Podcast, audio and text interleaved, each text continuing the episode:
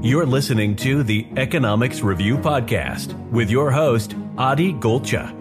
From Congress to Wall Street and finance to philosophy, tune into the Economics Review to hear from world leading experts on current events and cutting edge research. Make sure to subscribe wherever you get your podcasts.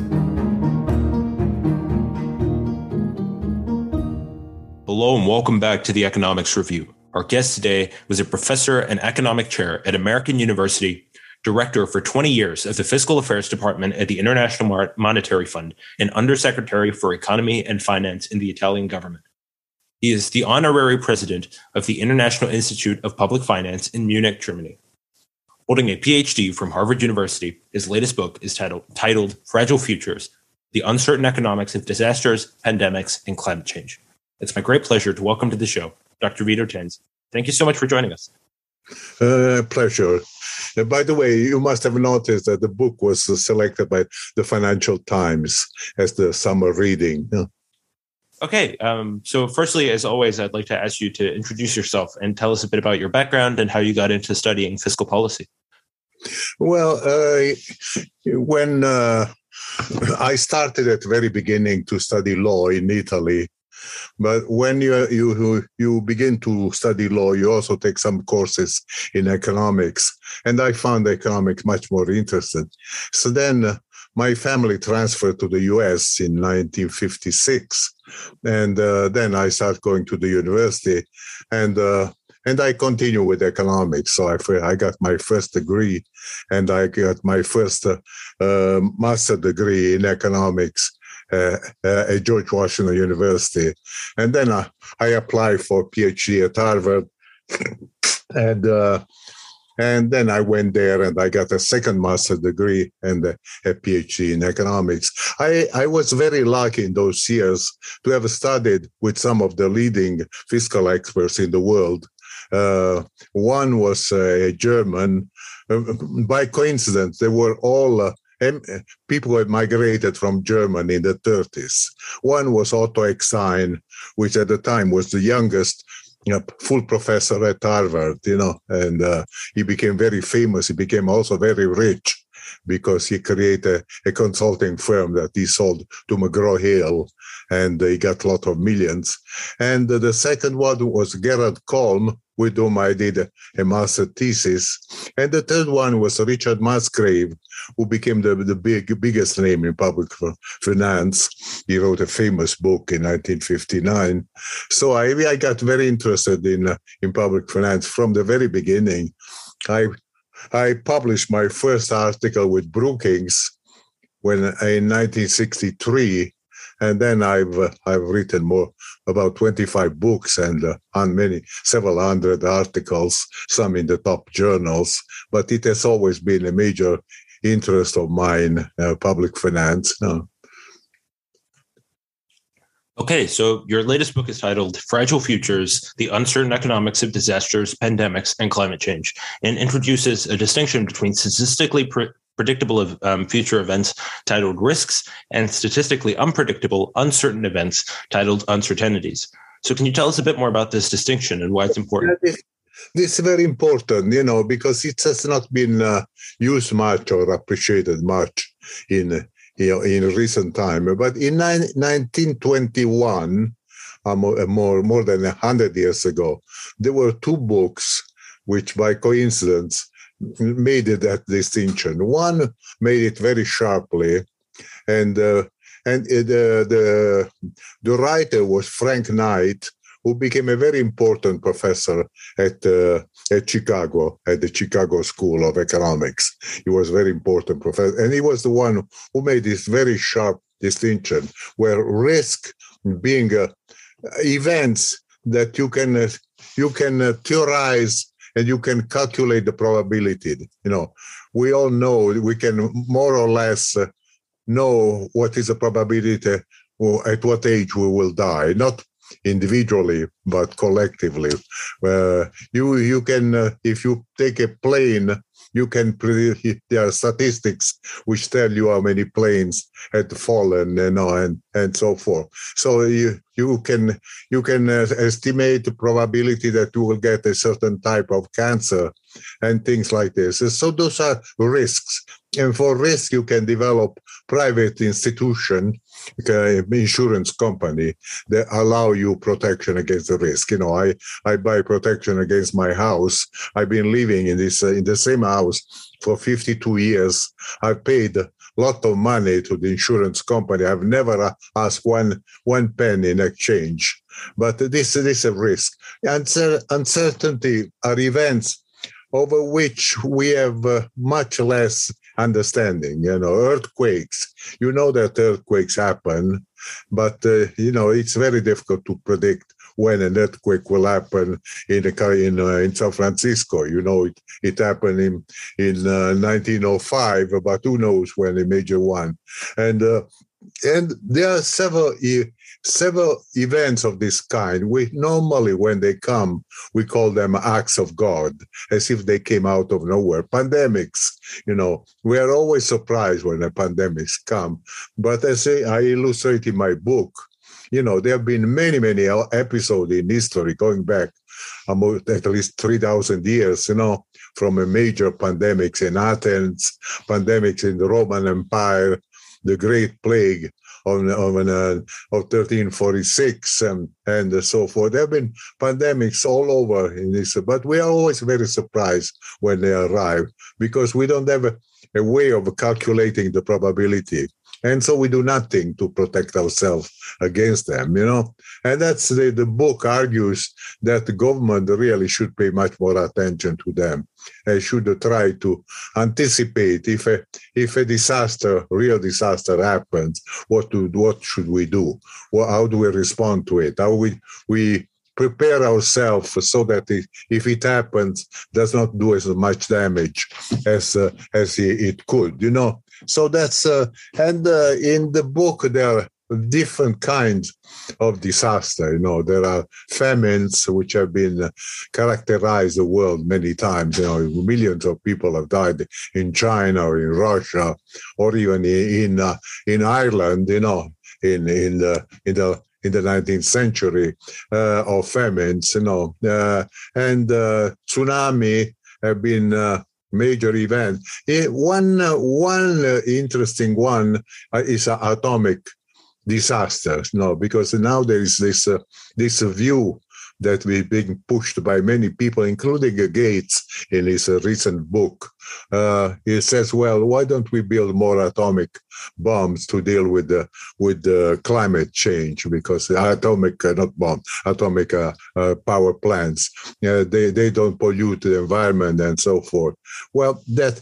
That's true, but there are risks associated with them. You know, the Three Miles Island in the U.S. was a risk that came out of nowhere, and it could have uh, materialized, could have become a major, major disaster for Washington D.C., which was only about 90 miles away from Three Mile Island.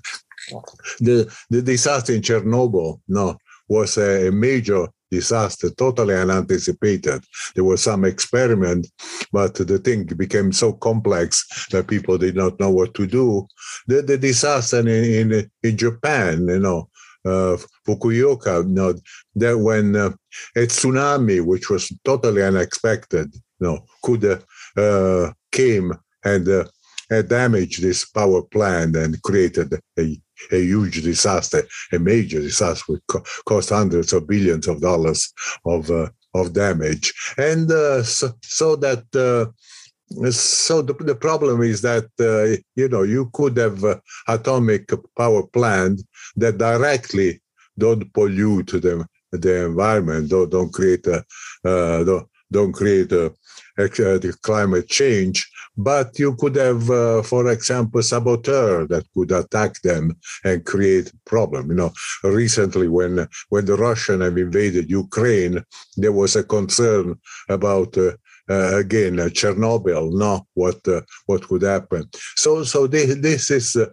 basic difference between risk and uncertainty. Again, there is this uh, uncertain event which uh, are difficult to predict statistically. So it's difficult for a, a private uh, insurance company to insure, although some insurance companies I mentioned in the book, uh, Swiss Re, I think is a company in, uh, Switzerland, has, uh, has created some insurance against volcanic eruptions. But uh, that, that's the basic point, that there are these events that you cannot uh, anticipate statistically. You cannot say that this will happen in two years or 10 years or 15 years or whatever. You don't know. But if they happen, they can, can create a lot of um, damage. They can kill a lot of people. They can damage a lot of property. So would be would be uh, convenient to prepare. For example, know, much of the research that we do in dealing with the with diseases, you know, the, the, the research is very often direct toward specific diseases, toward cancer, no, heart disease, and so forth. But uh, there's much less this uh, research directed toward the general pandemics, you know, like the COVID, you know, it came out of nowhere. What's good uh, when, when the COVID came, there was some uh, general fundamental research which had been done for over many years about the DNA and so forth, which allows some private company to step in and try to develop some drugs which which were to some extent effective uh, quickly. So that was uh, some help, but would have been better if from the beginning there had been some research which had been directly directed to general pandemics rather than uh, than specific uh, illnesses. You know. Yeah. Um, so now, obviously, with many of these disasters or dis- diseases, the fact that they're classified as uncertain means that there is no meaningful way to assess the relative probabilities of each of them occurring and the times or severities at which they might occur.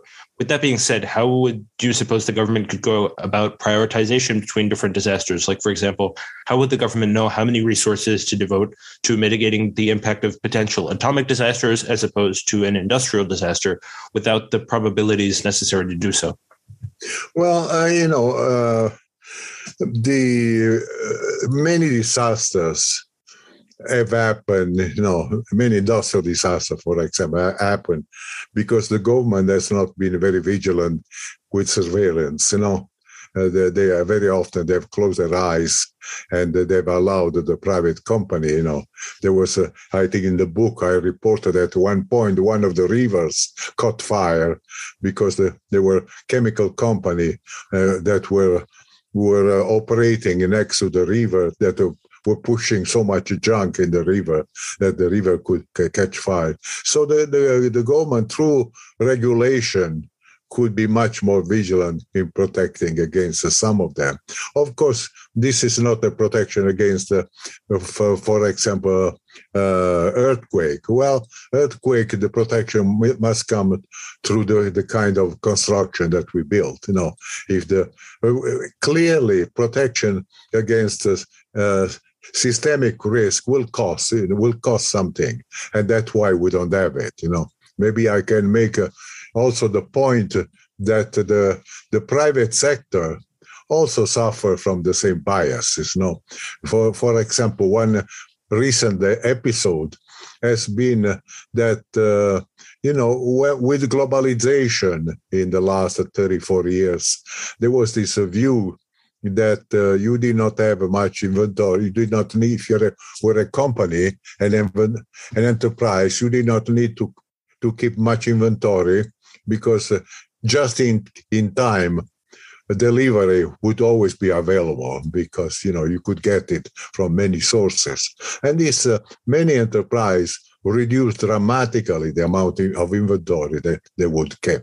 Now, when the, the pandemics and especially the war in, in Ukraine came, then, uh, then many enterprises were caught with having very little inter- inventory. Now you have all these problems that uh, company cannot produce. You know, Volkswagen cannot produce enough cars because there are some parts of the car which they need from China and they have not been able to get it.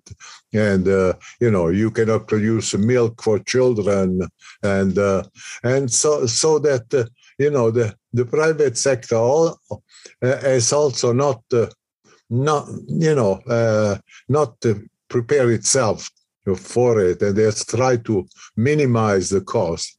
Also, you know, the the the, the cost of uh, how many people in enterprise hire. Probably they hire the minimum amount of of individual uh, to reduce cost. But if something happens, they may need more individuals.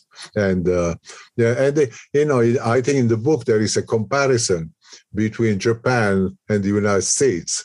In the United States, in Japan, enterprises use some of their profits to keep more workers and not to fire them during an during a recession. In the U.S., the enterprise immediately fired the workers, and this becomes a problem of the, of the workers and and to some extent a problem of the government.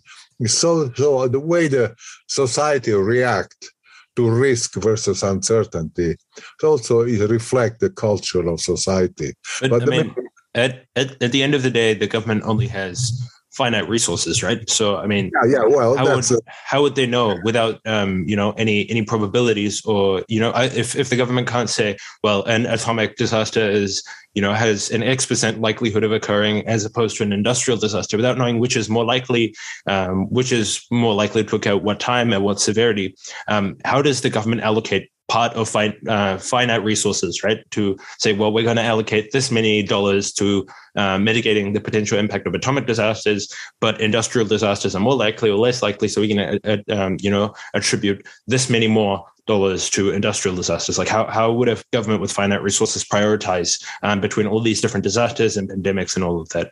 Yeah, I, I, agree with you. You know, uh, on uh, on this to some extent. You know, but again, we have to go back to the philosophy of uh, of economic philosophy. You know, uh, fifty years ago, a, a, very famous economist, Milton Friedman. I'm, I'm sure you are familiar with this work. You know, he wrote a famous essay in the in New York uh, uh, New York Times, New York Review of Books, in which he says that the only responsibility of managers of enterprise is the is the the rate of return to to shares. In other words, the the profits of those who own and own enterprise is only a responsibility they have. They don't have any other responsibility, and uh, much of the uh, recent uh, thinking of American enterprise has gone into this direction. You know, there was a, a famous uh, uh, manager of uh, American Electric, you know, that used to fire the, the bottom 10% of his uh, of, of stuff every year, you know. And this again, we have made a choice between profits and other objectives, which is a, a society which is more more uh, how do you say uh, con- uh, understanding more more compassionate you know and and clearly there is a cost in that you know in the short run there is a cost. You're right you know how the government can can find the resources in the short run if they use those resources to to get more protection they are they are damaging the short run but they are protecting more the longer run and that's the, the problem. I don't want to give the impression that these are simple choices, but I want also to stress that the choices that a society makes over whether equity is, is as important as efficiency. You know, in, in the US, with all the attention today is on efficiency. You know, you want enterprise to be as efficient as possible. To be as efficient as possible, they have to cut the inventory, they have to cut the, the working staff, and uh, to to ignore environmental consideration and so forth. So if you had other objectives, then we lose something in the short run. But maybe maybe and this and maybe maybe one can challenge that. Maybe we, we gain something over the longer run Okay, so the second character uh, category of uncertain events that you identify is titled climate change and global warming and includes a journey through several phases from early concerns about the environment to climate change to global warming. Um, so tell us a bit about this part of the book and what you think the government's role is in using fiscal policy tools to better prepare for climate or environment related events. Yeah, this is an interesting uh, issue, you know, that, uh, uh, you know, uh, when I started writing the book, I did not know much about this uh, this issue, you know. I, I mean, uh, of course, I read the newspaper and I'm an economist, I knew something, but it was not an area in which I'd focused, you know. When, but when I, I I wrote the book. I read, you know, I followed closely all the literature on uh, global warming, on climate change. And what else worries me is the fact that uh, at the current level of global warming, you know, we have increased the world temperature by about two degrees or so. And, uh, you know, at this level, we are already seeing a lot of problems. You know, if you listen to the news on Europe today, there, there are areas in Italy where it has not rained now for months and they are having problems. They are forbidding uh, uh, beauty parlor to, to wash the, the head, or the, the hair of women who go there, you know. And uh, so, and we, we know there are more and more major storms, you know, we, we know. So, and this has happened at the present level of global warming. But at the same time, we hear the news that all the measures that are taken are, are such that for the next, in the next three years, the, the global warming will keep increasing, but will not increase over a certain level. So this means that for the next 20, 30 years or whatever, the ocean will keep getting warmer and warmer. The North Pole will get get warmer and will lose the ice, and and losing the ice will absorb more heat, and uh, and uh, the permafrost with the melt and will begin uh, uh, put more uh, more gas in the air and so, so as I, I say, you know, if somebody, I put an analogy in the book, which is probably very appropriate.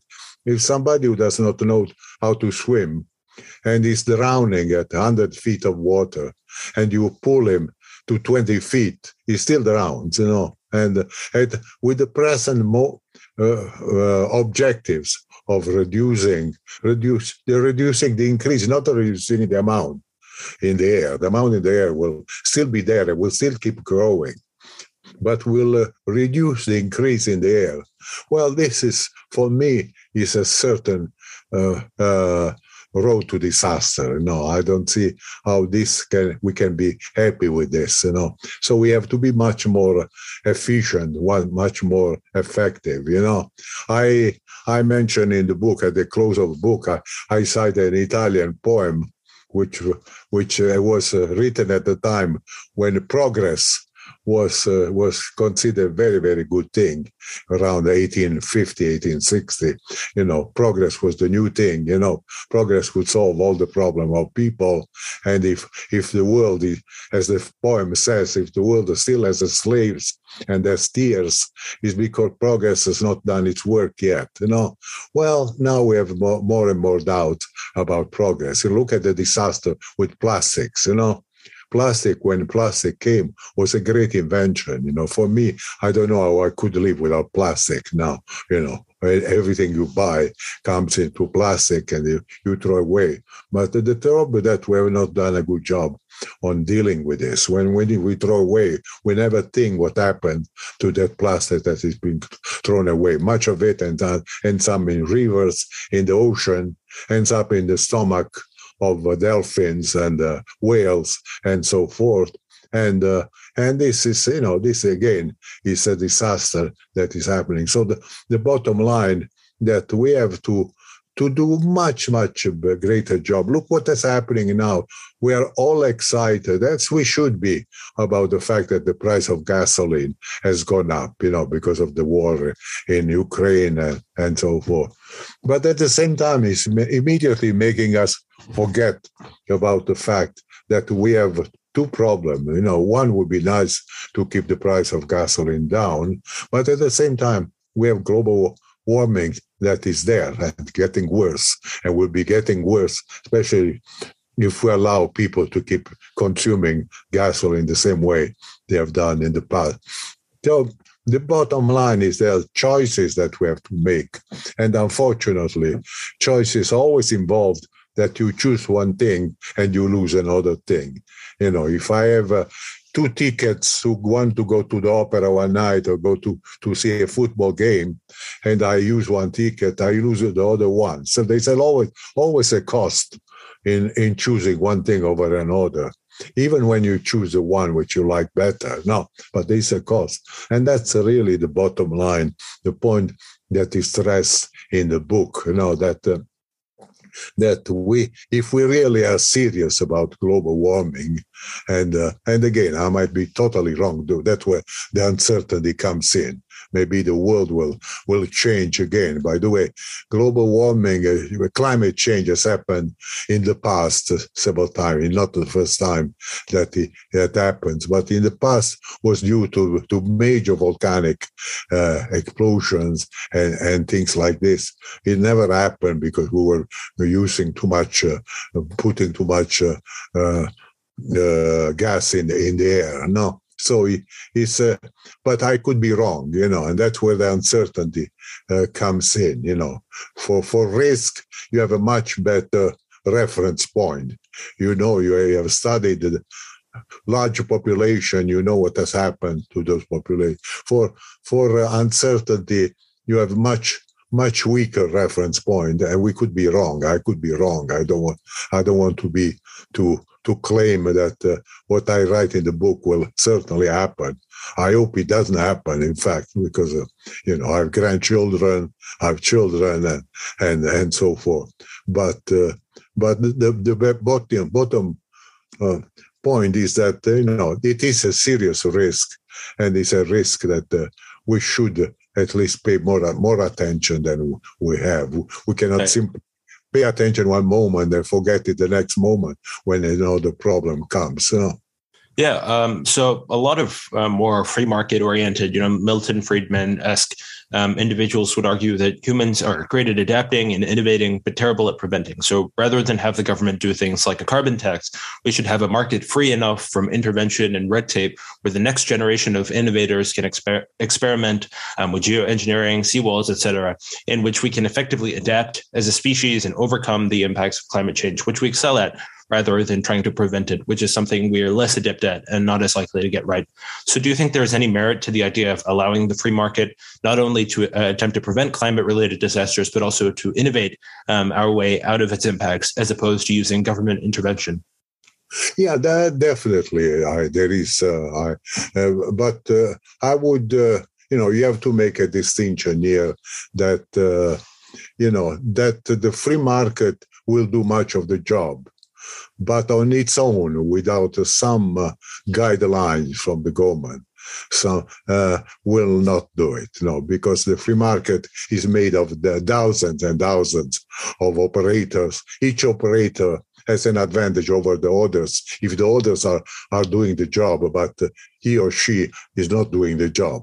So we have in this this in this competitive world and a competitive world that's why the, you need the government you don't you don't want too much government i've always been against uh, russian or or center planning uh, uh, uh, conclusions. You know, I'm against that. I believe in the allocative role of the market.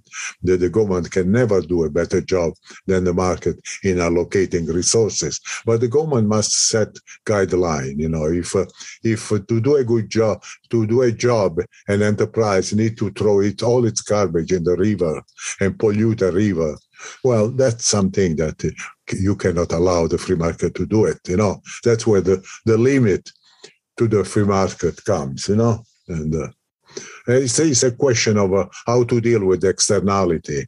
Unfortunately, in today's world, we are full of externality. Whatever we do produces some externality, and uh, and there are some which may be so minor that you can ignore it. There's some, but uh, others you know, you cannot assume that all externalities are like this. You know, sooner or later they begin to have an impact, and then then you realize that the market by itself, on its own, will not do it. Well, um, those are all the questions I have for you today. Thank you so much for joining us on the show, Dr. Tanzi. It's been a pleasure speaking with you. Well, a pleasure, and thank you for inviting me. Perfect. Thank you, everyone, for listening to the Economics Review. And as always, we'll be back soon with the latest.